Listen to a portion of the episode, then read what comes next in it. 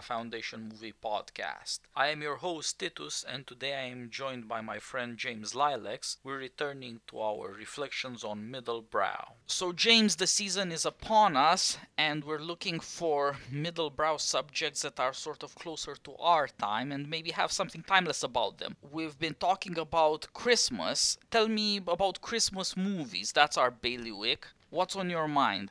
well, first of all, Die Hard is not a Christmas movie. I just need to put that marker down right away. Everybody will always say that it is, but it takes place on Christmas. Yeah, it does, but it's not specifically about Christmas and contains no Christmas magic. As much as we all delight at the sight of Hans Gruber flailing as he falls off the side of the tower, it's not really a heartwarming, Christmassy kind of message. So I, I will fight anybody on this, and it's one of those pointless things that the internet get riled up about. But come at me, bro. It's not a Christmas movie. Uh, all, Yes, I think this particular trolling fantasy is dying out. I was talking the other day with Sonny Bunch, the greatest conservative provocateur on Twitter, and when I asked him, hey, how about we talk about Die Hard, he said, look, I'm really getting tired of this idea that it's a Christmas movie. At this point, only my teenage nephew is still interested, and I'm pretty sure this means that we will be watching the movie sometime during the Christmas season. And it's a fine movie. I like it. I like the fact that a generation back, American action movies featured blue collar workers as heroes. I don't mind the white collar upper class affectation villain. Hans Gruber is great. I just wish we had not reversed hero and villain. Hans Gruber of the 80s is Tony Stark or Doctor Strange of our times but I leave my pen to blue collar heroes for another time. Let's get back to talking Christmas. I'll ask you, what's what's your favorite Christmas movie? That's tricky. I'm not sure I have a favorite Christmas movie. I think mostly I guess it's a Wonderful Life. Yes, because I'm a great Capra fan, and me too. Because it's shamelessly sentimental. It's just absolutely lethal in its sentimentality. But there's a very dark core of to it, Yep. not there? Yep, I uh, I hesitated for a little because it's so dark that it almost feels like a New Year's Day movie, like say The Apartment or something like that. Those movies are always very depressive. But you're right. On the one hand, It's a Wonderful Life is good for life. You can love it as a child, you'll love it as an adult, you love it with your own children. And forevermore. But on the other hand, yeah, Capra was not just sentimental. He was also deeply aware of why it is that people are looking for Christmas magic. Hmm I, I mean, at the end of the film, George Bailey is overcome with gratitude because he never got to leave town and pursue his dreams, which is something, a message. I mean, yes, there's many, many levels, many nuances to what Capra is saying there, and we all appreciate that George Bailey stayed where he is. But when you consider that that moment there, the realization that they're almost the culture is almost sort of telling people uh, that if they don't get to New York and make it there, that's okay. That there is a life, a, a, worthy life to be led in the smaller places of America, that in their own aggregate are greater perhaps than the people who run off and start plastic factories. Hee haw. Well, it's a story about redeeming a person. It almost requires that you avoid the uh, if I can make it there, I'll make it anywhere attitude you have to be with people who know you to see the changes you make in other people's lives. That's part of the genius of Capra. He gave sentimentality the only moral justification you can give it in community. It's admittedly selling America a fantasy that post war America was never going to retrieve, but it's also of education that's all the more necessary when once people no longer have these kinds of communities that can give form to such sentimentality, which is worlds away from the tendency we have nowadays to talk in superlatives, to call everything awesome, the greatest, or the worst, as though nothing in between could be real for us. Everything in between is real in that situation. That seems to be what Capra is trying to get at, and why George Bailey could be a hero, proud of himself even. Uh, I do want to say this though. I would have loved to spend a week in Pottersville because it looks like a happening place. Uh, the the the ne- the neon, the sin, the rest of it. I mean, that really looks like a place where a guy could uh, could have himself a good time. Not to live, mind you, but uh, just just just to hang out. Yeah, it's the PG version of Vegas, you could say. Yes, I wrote a story actually. It's on my website somewhere, and I I trot it out every Christmas, and I never read it, which is probably wise. Called "It's a Wonderful Christmas Carol," which is about um, Mr. Potter being visited by three ghosts on Christmas Eve. And I sort of mashed the two together. And I'm going to have to remember why I did that and what the end of it is. I think Potter's redeemed, of course. You can't do a Christmas story where somebody isn't redeemed at the end of it. Ah, here we are. Next question. What's your favorite, if you have one, Christmas Carol movie? There are so many let's see i think i'm going to go with the um, what was it 39 version? That's the one that i remember most fondly. I, I should know the actors names but this goes back to my childhood and uh, as these things go i always just took it for granted that i knew these things. It was 38 not 39 pardon me with Reginald Owen and Gene Lockhart. I'm not sure I could defend it or, or that I would feel the need to in the way I would with, say, It's a Wonderful Life. I'm I'm not sure I'd even say it's so good. So it, everything just felt natural about it when I was a kid, and uh, and now of course it just looks hokey. It's uh, right. The sets uh, you have to believe there are mountains in the background and what have. Everything looks strange. And on the other hand, if you look at for Marley's ghost with the head bandaged and in chains, it's quite strange. It's quite interesting to see how they made him look diaphanous and how they did the back projection. I assume is mm-hmm. it's a eh, well, it, it's a soft spot thing more than anything else but it made an impression on you as a kid and that that's what counts one of the scariest scrooges i ever saw as a child uh, was mr magoo for some reason that one just the the the death in the, the the the ghost of Christmas Future in Mr. Magoo was absolutely terrifying to me. Possibly because we saw it on the color television at my grandfather's place. We didn't have color TV at home yet, and so I'd gone from the black and white Scrooges to all of a sudden this vivid image in this otherwise very strange little piece of animation, which is beloved by many, and I'm not exactly sure why. It's very stylized. It's very 60s UPA. I'm not crazy about it,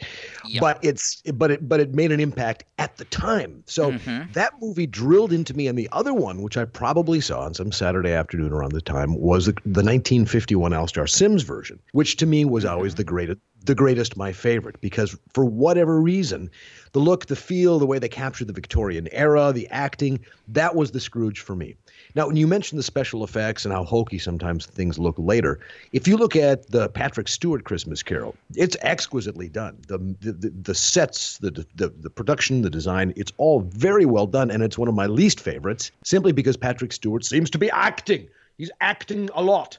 And while I love to watch Patrick Stewart act a lot, at, at the end of it, I just say, well, this is a holodeck uh, ex, uh, program that Captain Picard ran for his own amusement.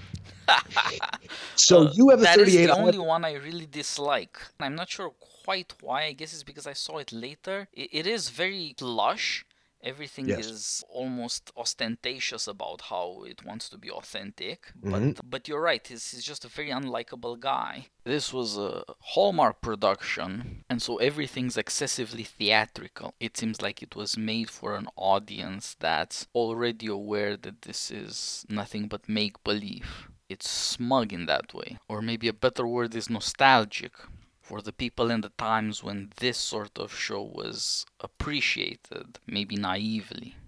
Yeah, I, I, was thinking about this the other day too. The um, when when Scrooge goes home and hallucinates Marley when he's when he has the first visitation from Marley, right? What does he say? He say, "This is not you. You're just a bit of underdone potato."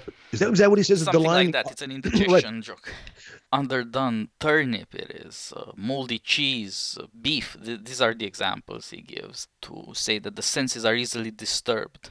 Right. How many people actually hallucinate the talking version of their dead business partner when they've had an insufficiently microwaved piece of potato? Nobody.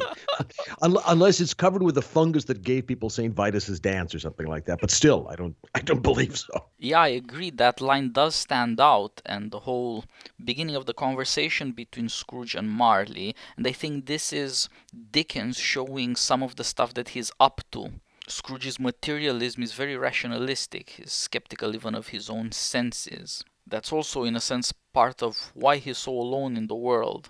He has a certain contempt for his own body, for his own flesh and blood, which is, of course, the thing that he shares with everybody else.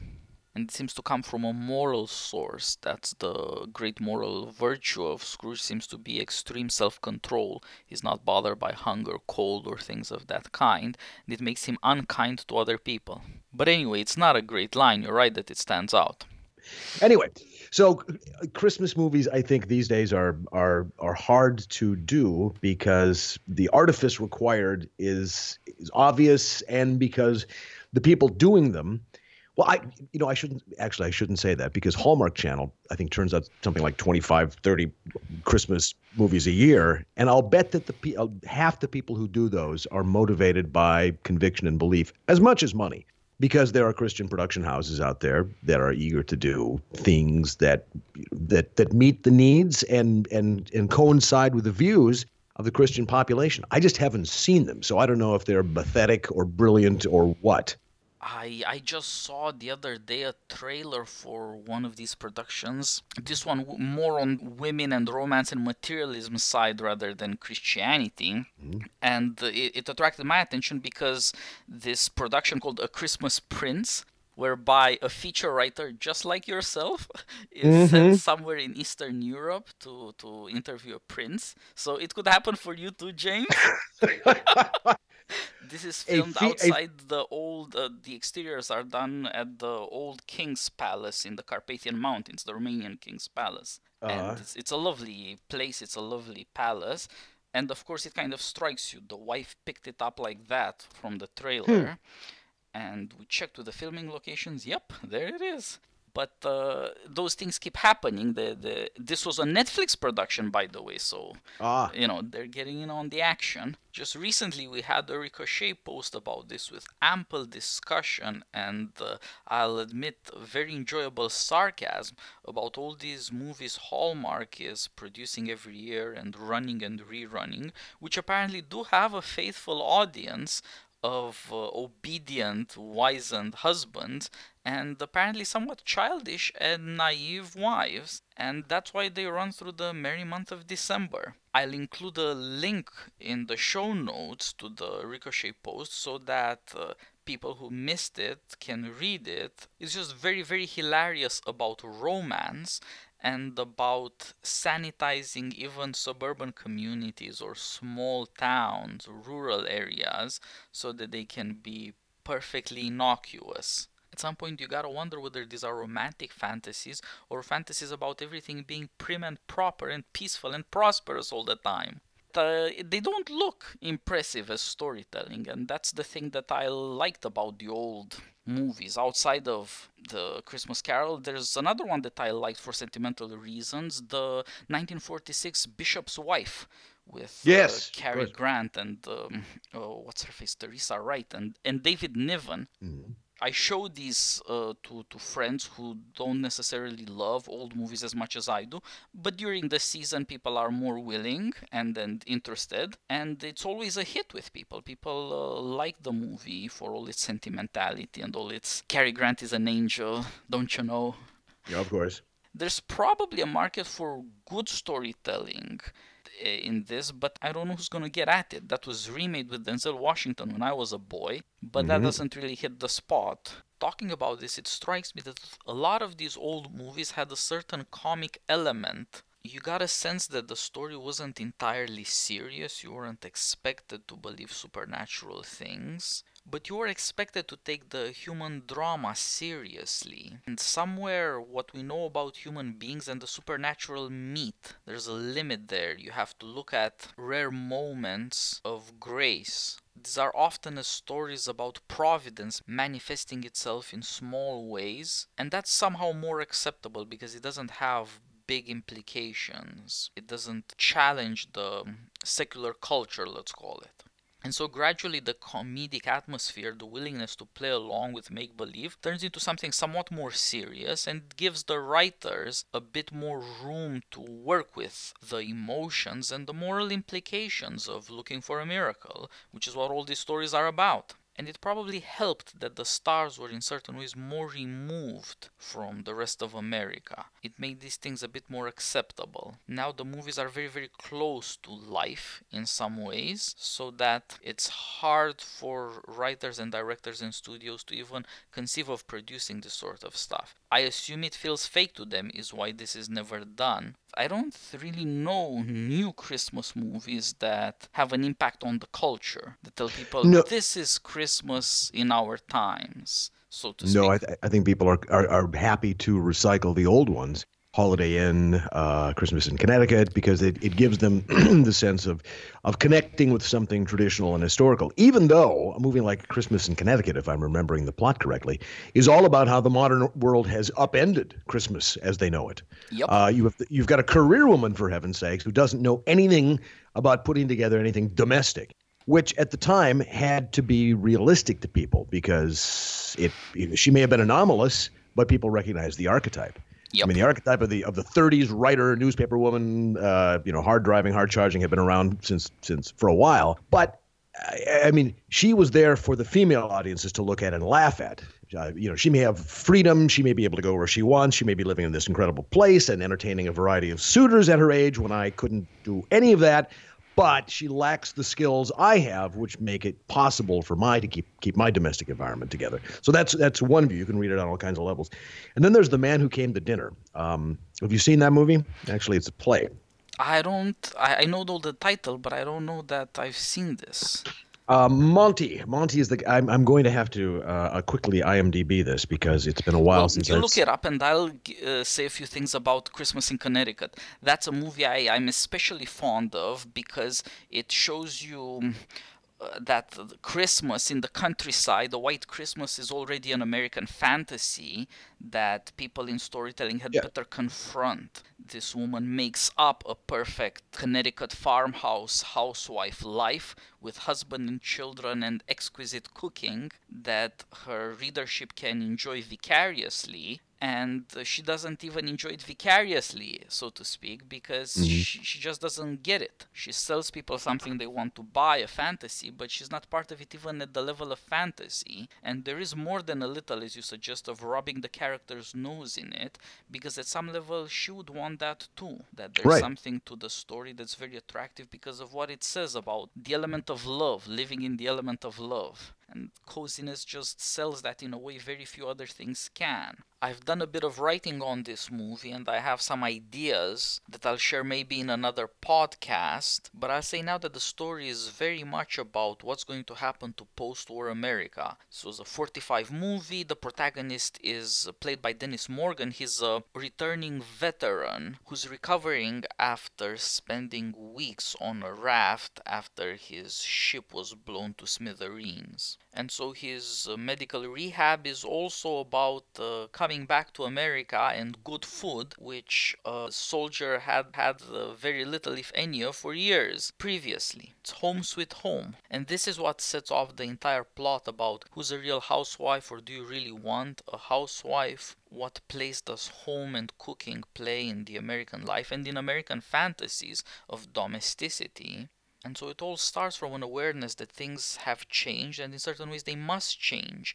These men are shown to be under the rule of nurses, although they're the soldiers, and having to resort to flirting and all sorts of uh, comedic tricks that you wouldn't think of as manly or associated with war veterans in order to, say, get better food. That's how all this thing starts. And then everybody else gets dragged into this, from refugees from Europe to old press tycoons, the aristocracy of Long Island. Everybody gets dragged into this, and it's uh, quite hilarious and thoughtful at the same time.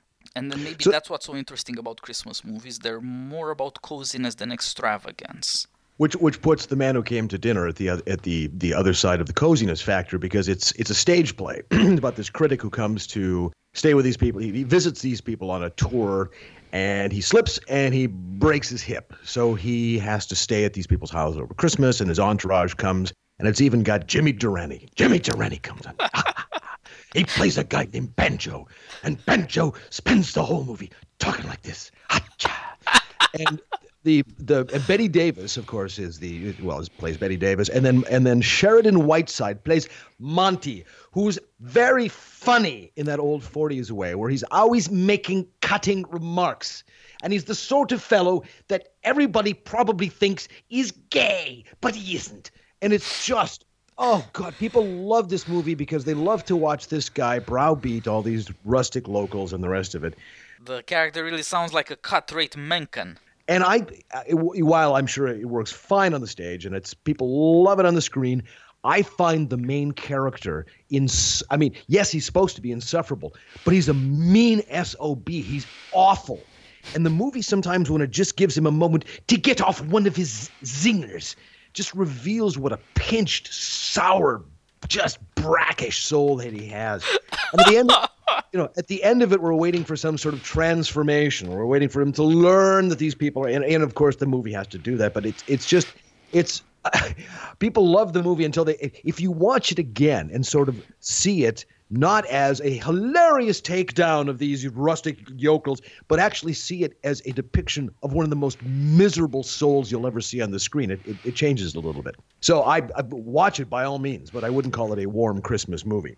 That brings us maybe to a Christmas story, which I think ought to be a more polarizing discussion than perhaps it will be. But what do you think of the movie, which, you know, in its very name says, here it is, the Ur Christmas story? Overrated. I thought it was funny, but it doesn't seem Christmassy. It's a very cynical story. There's so much failure that, you know, it's only Christmassy at a certain existential level. Christmas is what you're left with after the dog steals your turkey. Yeah. I thought it was funny. I did watch this last year as an exception to my regular Christmas viewings. I do tend more to something like Holiday Inn or Christmas in Connecticut, but I snuck mm-hmm. that in the program. The ladies loved it, but it doesn't strike me as that Christmassy. The... Well, it has it has a visit to Santa, doesn't it? Now, though, it has the departments. I mean, the the department store that they show in that movie is is something that I have great nostalgia for myself because if you grew up in an American small midwestern town, there was a department store downtown that had miraculous things like escalators that had perhaps a mezzanine and a pneumatic system in which they would send tubes going around from you know from the credit department down to the shop and you'd hear these bong bong bong to indicate the arrival of something in the pneumatic tube or to tell the floor walker that we have a shoplifter over there. The bustle of a small town department store, which Fargo had at least two, is something great and wonderful in American. And it's all so gone where we live now, with the exception of the big cities. The idea of going downtown for Christmas and seeing the lights and the displays at the windows is something we've lost. So I had to love the movie just for that. But I don't because it's I, I, I don't love it perhaps because it was sold to me as the greatest funniest Christmas movie ever. People would repeat the lines to each other. It's it's got this lamp that's a leg. Yeah. No, you know, okay. And and the line that I've never bought in my life is when he is when the father says, you know, fragile, that must be Italian. No. No, he didn't say that. Nobody thought the word frag- fragile was fragile. No one. And I don't find the kid particularly interesting. And uh, you know, at the end of at the end of it, maybe he should have had his eyes shot out because, frankly, as a parent, I think mom had a point. I mean, I got a I got a BB gun for Christmas. We went out in the woods, and my cousin shot me in the ass with it. So, uh, so I remember. That sounds well, much more realistic. Yes. Well, it was. It was a daisy. He pumped that thing up, pump, pump, pump, pump, and let it fly right through the pants of my jeans. Yeah. Wow. yeah, I'm not a big fan of that kid. Maybe it's because I don't want that in a Christmas story. I'm all for Christmas comedy, but uh, everything seems stretched down to the grumpy, sort of incompetent father. Mm-hmm. Everything is too much of a caricature for a Christmas movie. I get that it's anti nostalgic in a sense. The good old days weren't that good, but they just seem awful. Ah, you know, we, we, we haven't touched much on the animated ones, although I mentioned the because uh, they're not movies, they're television shows. But I I, I mentioned the the uh, Mr. Magoo special, which, by the way, frames the Christmas Carol as a stage play that we, the audience, are that, that we're wa- we're watching an audience, an animated, well, just still drawn audience, watch Magoo play Scrooge on the stage Why exactly? I've never understood why they had to use that framing device because it begins with a with a four minute song about Magoo going to Broadway. I'm gonna make it, and it's really strange and bizarre that they start a Christmas Carol with this urban almost hallucinogenic stylized tableau of Mr. Magoo trying to get to the the theater so he can play Scrooge. There's there's no reason for it as a framing device, but there it is. The whole thing is damned odd. But I grew up. The most important thing was was watching um, the Rudolph the Red-Nosed Reindeer special. Now that is the defining American boomer experience for Christmas, right? you you laugh. You, I'm not a boomer. You're gonna have boomers, so you're gonna have to. Yeah. Okay. Me. All right. Well, th- then you. But at least you can understand that the, the stop the stop motion animation, the color palette, the fact that they have like white and blue ornaments at the beginning of it. Burl Ives, who, when you were a kid, when you were my age, you had no backstory for Burl Ives. You didn't know him as Big Daddy from Cat on a Hot Tin Roof. You didn't know mm-hmm. him as some vaguely socialistic folk singer. You just knew him as the guy who sang Holly Jolly Christmas and came to you in, in snowman form in the Rudolph special. And you loved it because it had Santa, it had the great story of Rudolph, it had drama, it had that horrible monster, it had Cornelius Smith, the pro, or uh, Yukon Cornelius, the, the prospector, yep. and there was something something they took out of it that we never understood as a kid. Uh, Yukon at one point throws his pickaxe up in the air and it lands, and then he licks it and says "nope" or something like that. And as a kid, that flew right over your head. You could not. Why was he licking a pickaxe? Was the pickaxe licking an essential part of prospecting in those days? It was like underdog biting a coin. You didn't get that either. And the reason is they took out of the out of the Rudolph special the fact that Yukon Cornelius was a peppermint miner. He was looking for a great vein of peppermint. So that's why he licked the pick to see if it was minty. They took it out. They but they they took that out, but they left in the pick licking. all I'm all I'm saying is if you're taking out the peppermint reference, take out the pick licking. The other thing is, is on subsequent realization, you Santa Claus in the Rudolph special is the worst boss ever. He's a horrible man. He's like the he's like the Sheldon Whiteside from Man Who Comes to Dinner of, of Santa's. I mean, think of it. His wife gets him all together because his employees have come up with a song swearing fealty to him. We are Santa's elves. This is as shameless and self abasing as the North Koreans having to parade before little Kim and do some synchronized dance for fear of death. And Santa listens to them all singing about how we are Santa's elves. And then at the end of it says, uh, needs work and leaves because he's a jackass. And then he goes to to see Rudolph, who's just been born. Here's a star employee who's just had a kid, and he goes to see him in his cave, which has not a stick of furniture in it. So obviously he pays these people nothing. And he shows up and he sees that the kid has got some genetic anomaly. His, his, yep. his, his nose glows red. And he's really disappointed.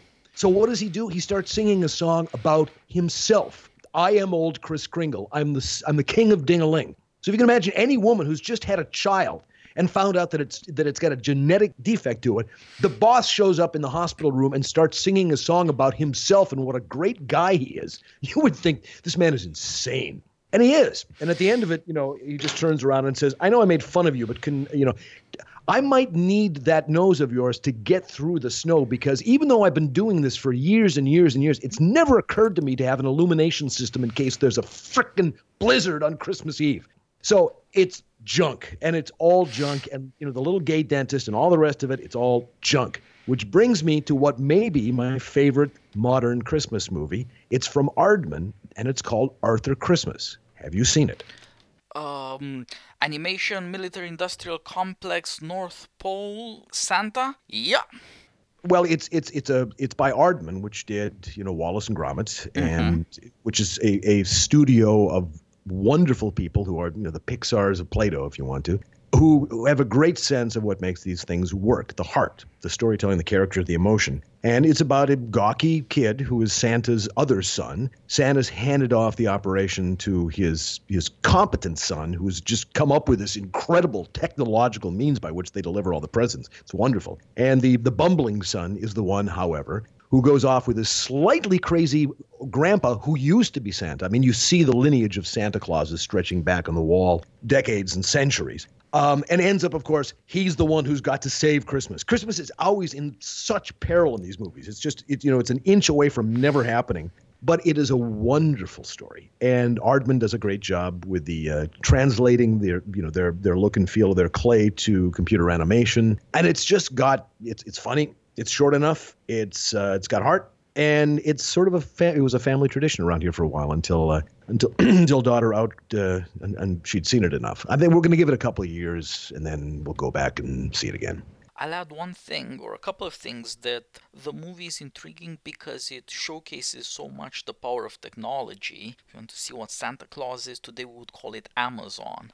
It's an industrial corporation that uh, does this amazing magical job of getting everybody what they want. With, of course, this big difference. However much you can advance, you're still going to be facing the problem of presents, of gifts, of giving people something good and that's somehow a, a, statement about human freedom and what makes us special. Hence the insistence on our individuality. And if one child doesn't get its Christmas present, then that's terrible. That cannot be tolerated. And so Christmas is in peril always because we're always tempted to uh, live well enough alone. And is that so bad? Isn't that the prudent thing to do?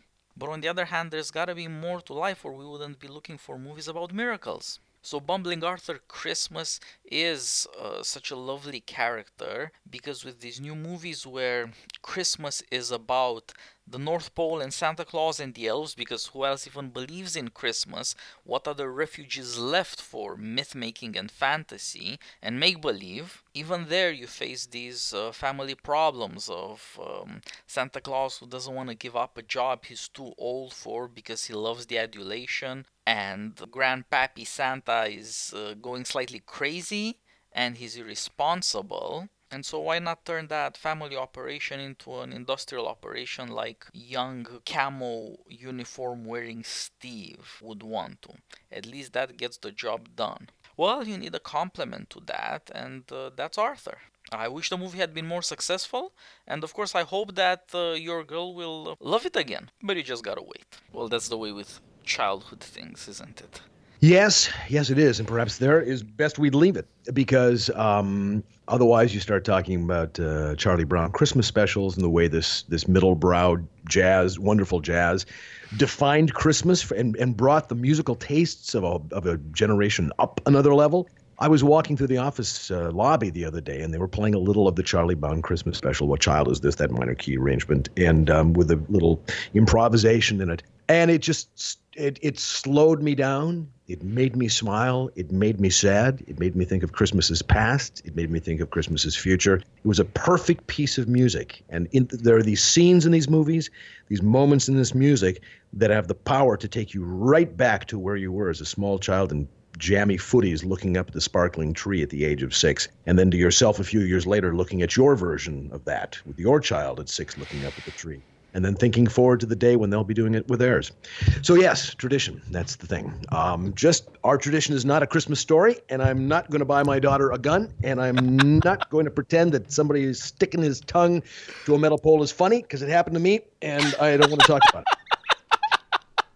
I got to run, my nope. friend. We'll we'll talk again, perhaps uh, maybe uh, next next week, next month. Uh, we won't be talking about New Year's movies because it's not like there's a lot of them we can discuss, is there? No, no, and they're not that fun. Um, James, thanks a lot for joining me again. Let's do this again sometime next week. Absolutely. And you've taken us on quite a journey through all these movies, and with enough to leave over for another podcast another time. There's one new movie that I do like, the Elf Christmas movie. There's a chance to talk about the Charlie Brown Christmas short, and so something to look forward to. Take care, meanwhile. And I'll leave you with this: Die Hard 2 is a New Year's New Year's Day movie. I insist. Come at me, internet. I'll fight you. okay. Take care, James. See you later. Bye bye.